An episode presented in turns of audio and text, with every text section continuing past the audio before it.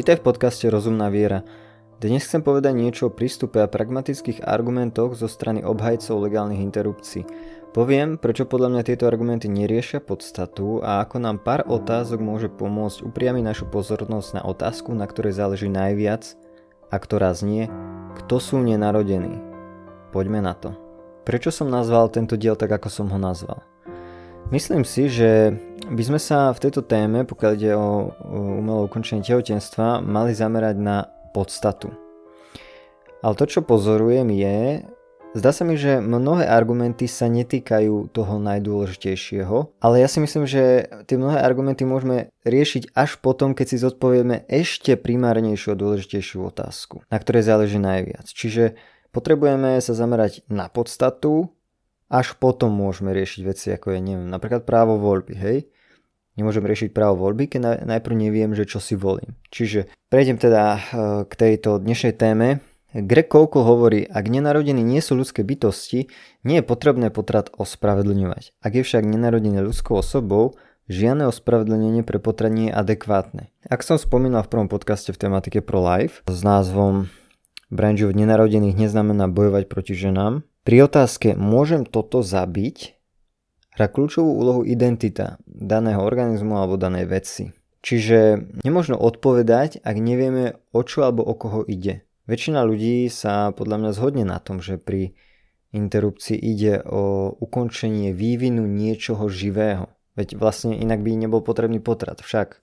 Čiže Priatelia, ak chcem ukončiť život niečoho živého, vyvíjajúceho sa, potrebujem najprv vedieť, aký je to život potrebujem poznať identitu daného organizmu a ma, potrebujem vedieť, koho, koho život vlastne ukončujem. Spomenieme si na ten príklad, ktorý som uvádzal v, tém, v tej prvej časti k tematike ProLife, že napríklad príde dieťa za matkou, ktorá umýva riad a spýta sa, mami, môžem toto zabiť? Aká bude podľa vás prvá reakcia matky, ktorá je otočená chrbtom k dieťaťu? Hej. Asi, asi otázka bude, že čo to je. Hej. Že matka nepovie, že áno alebo nie bez toho, aby vedela, o čo ide. A podobne aj tuto. Potrebujeme sa zamerať na hlavnú otázku, ktorá znie, kto sú nenarodení. A prečo je to dôležité? Skúsme nasledovnú úvahu. Ak by sme nezabili dvojročné dieťa, pretože je nechcené, a ak nenarodení sú ľudia takisto ako dvojroční, potom z toho vyplýva, že by sme nemali zabíjať nenarodených, aj keď sú nechcení. Spomenul by som ešte Krčmeryho slova v rozhovore na postoji, kde uviedol, že umelý potrat v dnešnom chápaní nemá nič spoločné s medicínou. Ide o ekonomické, pragmatické a žiaľ aj úplne irreverzibilné smrteľné riešenie. Najvyššie lekára viaže Hipokratová prísaha, ktorá potrat jednoznačne odmieta, pričom ju skladajú zdravotníci na celom svete. Pre v pozíciu je dôležité poukázať na to, že nenarodení sú poprvé ľudské bytosti ako my ostatní, a po druhé ukázať, že sú aj osobami s rovnakým právom na život. Čiže môžeme tu vlastne rozlišovať dve otázky. Jedna je vedecká, týka sa toho, či nenarodený je biologicky jedinečným živým ľudským organizmom. Druhá je filozofická, týka sa toho, či tieto biologické živé ľudské bytosti majú rovnaké práva na život ako my narodení, alebo ako narodené deti. Dnes sa nebudem priamo venovať týmto otázkam, pretože sa chcem zamyslieť nad argumentmi zo strany pro-choice, ktoré samotné tieto fakty neriešia, ale sú skôr pragmatického, respektíve praktického charakteru. Preto sa potrebujeme najprv dostať k jadru a k podstate, čiže zamerať sa v debate práve na hlavnú otázku, ktorá znie, kto sú nenarodení. Ako teda odpovedať na pragmatické argumenty pro choice? Ono mnohí obhajujú právo, v úvodzovkách právo, ísť na umelý potrat, pretože to žena z nejakého dôvodu potrebuje. Mohli by sme to nazvať ako dôvody v úvodzovkách, a čo v prípade, a čo ak, tri bodky, doplňte si. To sme už asi všetci z nás počuli, hej, napríklad. Ak budú potraty nelegálne, tak čo s chudobnými ženami, ktoré sa nevedia o dieťa postarať? A čo s deťmi, ktoré budú zneužívané alebo týrané? A čo sloboda či právo voľby matky?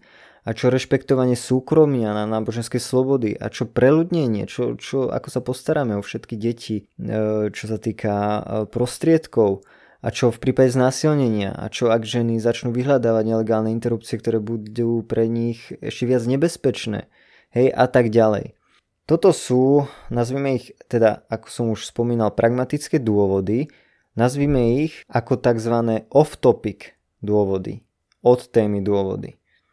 Nezdôvodňujú, prečo by mal byť potrat legálny vo vzťahu k identite nenarodených. Tým nechcem povedať, že sa nemáme zaoberať týmito e, dôvodmi, chcem len povedať to, že neriešia tú hlavnú otázku.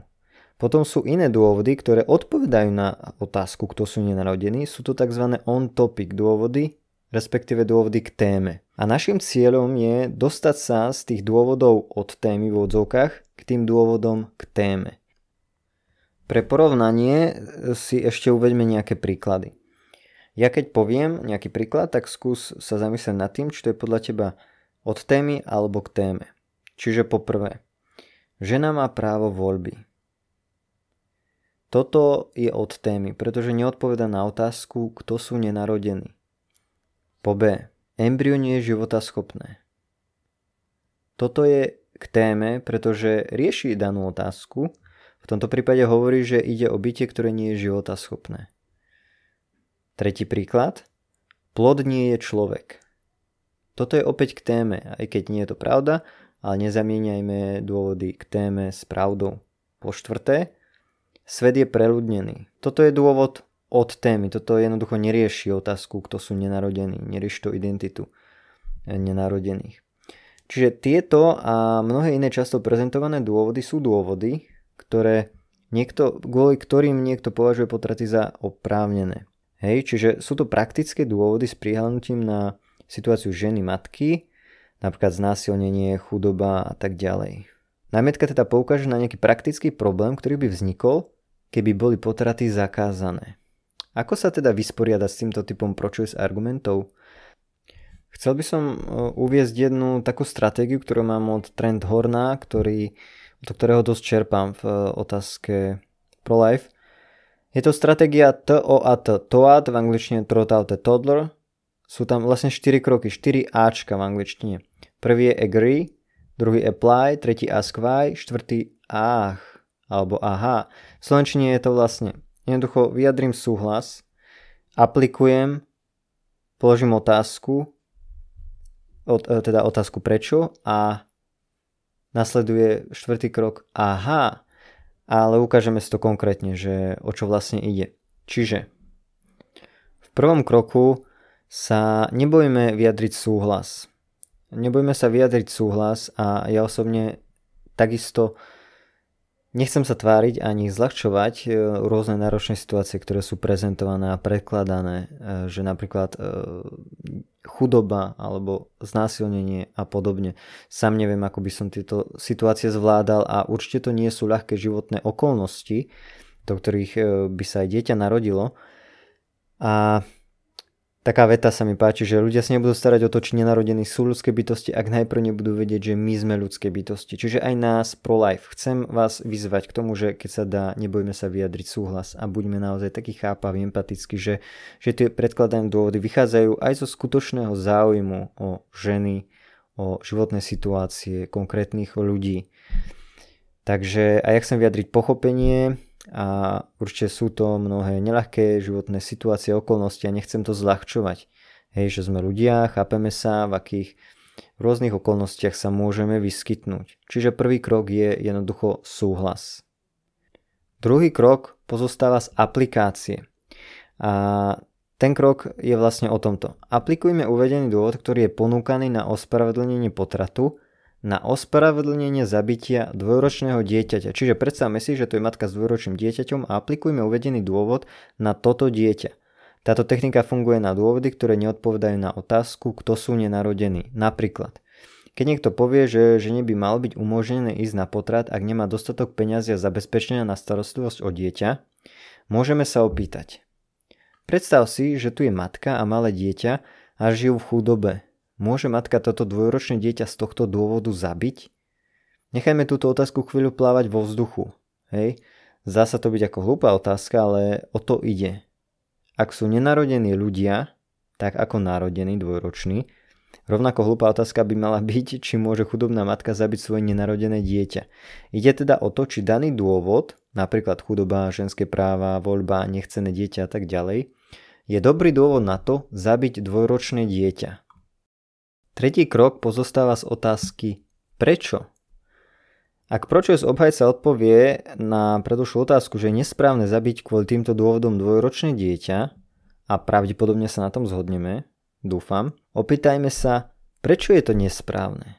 Hej, pročujúc môže odpovedať, pročujúc obhajca môže povedať, že matka môže dať dieťa na adopciu, ale keďže plod sa nedá adoptovať, tak je v poriadku ísť na potrat.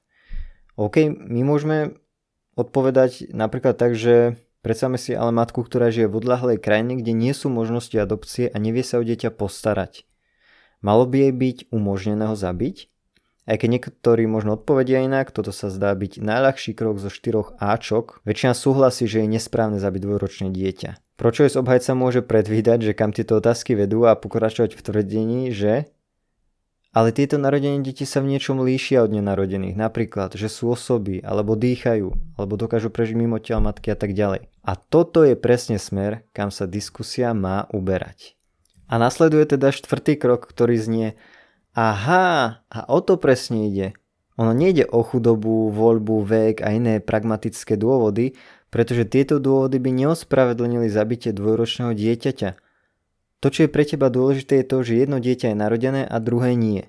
Ak je však nenarodený rovnako človek ako narodený, tak ani jeho by sme nemali zabiť pre vyššie uvedené dôvody. Ide tu teda o nezhodu v tom, kto sú nenarodení a či majú rovnaké práva ako tí narodení. Ešte raz, ak je zle zabiť dvojročné dieťa vyrastajúce v chudobe a ak sú nenarodené deti rovnako ľudia ako narodené deti, potom nemalo by byť taktiež nesprávne zabiť nenarodené dieťa kvôli chudobe? Možno použiť aj iné príklady ľudí, napríklad ak sa povie, že potrat je odôvodnený, keď je dieťa nechcené, hej, tak sa opýtajme, či je odôvodnené zabiť ľudí, ktorí sú už narodení, ale sú nechcení, napríklad bezdomovci. Hej? Ak nie je správne zabiť týchto nechcených ľudí, pretože sú ľudskými bytostiami, potom nemalo by byť tiež nesprávne zabiť nechcené nenarodené deti, ktoré sú tiež ľudskými bytostiami. My chceme, aby sa konverzácia uberala týmto smerom, k otázke, na ktorej najviac záleží, kto sú nenarodení o koho alebo o čo tu vlastne ide.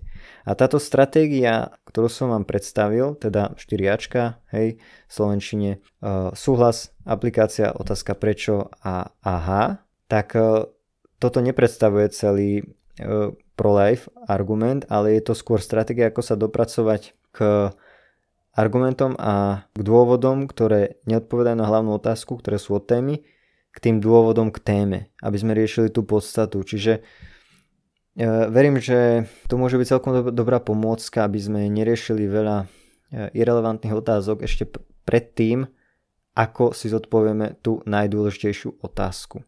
Pretože keď sa zameriame na podstatu, tak aj tá debata si myslím bude efektívnejšia a budeme sa mať od čoho následne odraziť. Čiže jednoducho, keď sa objaví nejaký pragmatický dôvod a argument zo strany pro-choice, ktorý neodpoveda na hlavnú otázku, tak Jednoducho skúsme aplikovať daný argument a dôvod na ospravedlnenie legálnych interrupcií na zabitie napríklad dvojročného malého dieťaťa. A uvidíme, že vlastne tento dôvod by neospravedlnil ukončenie života tohto dvojročného dieťaťa. A ak nenarodení sú rovnako ľudia ako narodení, potom rovnaký dôvod by nemal ospravedlniť ani ukončenie života nenarodeného dieťaťa. Priatelia, dnes som hovoril o prístupe v tematike pro-life, ktorý nerieši podstatu.